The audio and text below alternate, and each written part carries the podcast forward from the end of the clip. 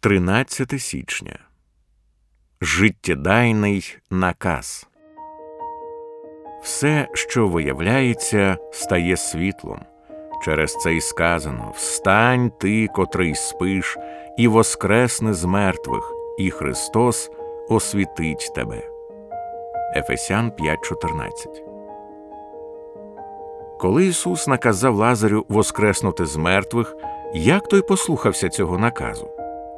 В Івана 11:43 сказано: «Він, Ісус, вигукнув гучним голосом: „Лазарю, вийди сюди!"» Це був наказ мертвому чоловікові. У наступному вірші сказано: «І померлий вийшов. Руки й ноги його були обмотані полотном». Івана 11:44. Як Лазар це зробив? Як померлий може підкоритися наказу знову жити? Здається, відповідь у тому, що наказ несе в собі силу творити нове життя. Послух наказу означає робити те, що роблять живі люди. Це надзвичайно важливо. Божий наказ «воскресне з мертвих» несе в собі силу, потрібну нам для того, щоб підкоритися йому. Ми не підкоряємося, створюючи нове життя. Ми підкоряємося, роблячи те, що роблять живі люди. Лазар вийшов на світло. Він піднявся. Він підійшов до Ісуса. Божий поклик творить життя. Ми відповідаємо на нього силою того, що він творить. У Ефесян 5:14 Павло говорить: «Встань ти, котрий спиш, і воскресни з мертвих, і Христос освітить тебе». Як можна виконати наказ прокинутися від сну?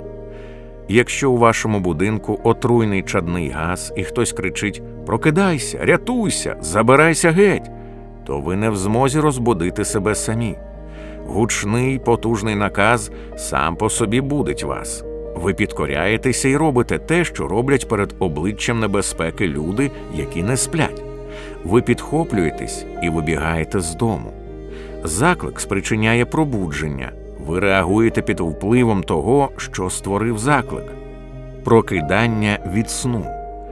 Я вірю, що це пояснює, чому Біблія говорить парадоксальні речі про народження згори, а саме, що ми повинні отримати нові серця. Але Бог створює нове серце. Наприклад, повторення закону 10:16. «Обріжте ж своє твердосердя». Повторення закону 36. «Господь очистить твоє серце». Єзекіїля 18:31. «Створіть собі нове серце і новий дух». Єзекіїля 36:26. «І дам вам нове серце, і дам вам новий дух». Івана 3:7. «Вам потрібно народитися згори». 1 Петра 1:3. «Бог відродив нас до живої надії». Спосіб виконати наказ «народитися» – це спочатку відчути божественний дар життя і дихання, а тоді робити те, що роблять живі, дихаючі люди, взивати до Бога з вірою, вдячністю і любов'ю. Коли Божий наказ приходить разом із перетворюючою силою Святого Духа, Він дає життя, і ми віримо, радіємо та підкоряємося.